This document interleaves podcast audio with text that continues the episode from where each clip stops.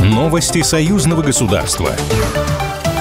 Молодежи важно объяснить, что такое патриотизм и гражданская позиция. Об этом заявил перед началом патриотического форума в Белорусском государственном университете госсекретарь союзного государства Дмитрий Мезенцев. Он сообщил, что состоится обсуждение со студентами из нескольких университетов о защите исторической памяти и правды. Мезенцев подчеркнул, что диалог пройдет на четырех площадках, и он готов ответить на вопрос о том, что для него означает патриотизм и гражданская позиция. Также он хочет узнать, как молодежь отреагировала бы на исторические события, которые произошли в тысяча девятьсот сорок первом — сорок пятом годах и в тысяча восемьсот двенадцатом году. Госсекретарь также выразил желание обсудить препятствия для развития России и Беларуси, о том, почему западная политика настолько агрессивна и имеются ли основания для изменений в планах и стратегии союзного строительства.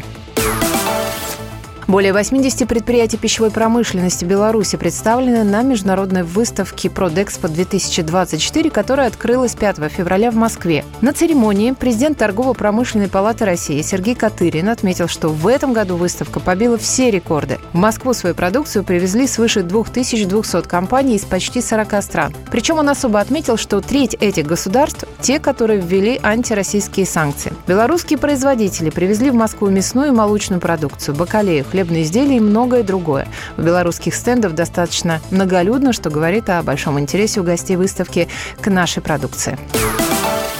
В Совете Республики обсудили технологическую независимость в союзном государстве. Сенатор Татьяна Рунец провела рабочую встречу по вопросам проведения секционного заседания на тему обеспечения технологической независимости Беларуси и России на основе инноваций в промышленном комплексе в рамках одиннадцатого форума регионов Беларуси и России. Также на совещании обсудили перспективы сотрудничества в промышленной и инновационной сферах и также другие вопросы.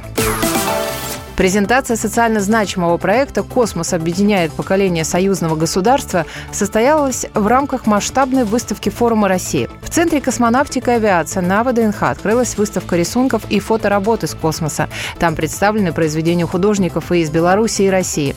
Основная цель встречи – показать, что наука о космосе может быть интересна и понятна каждому, независимо от возраста и профессии, поясняют авторы проекта. На открытии экспозиции присутствовали исполнительный директор по пилотированию космическим программам Роскосмоса Сергей Крикалев, генерал-майор Павел Крынюков, директор студии военных художников имени Грекова Минобороны России Татьяна Самарская и автор-организатор конкурса, сопредседатель союзного жюри Андрей Сидоров.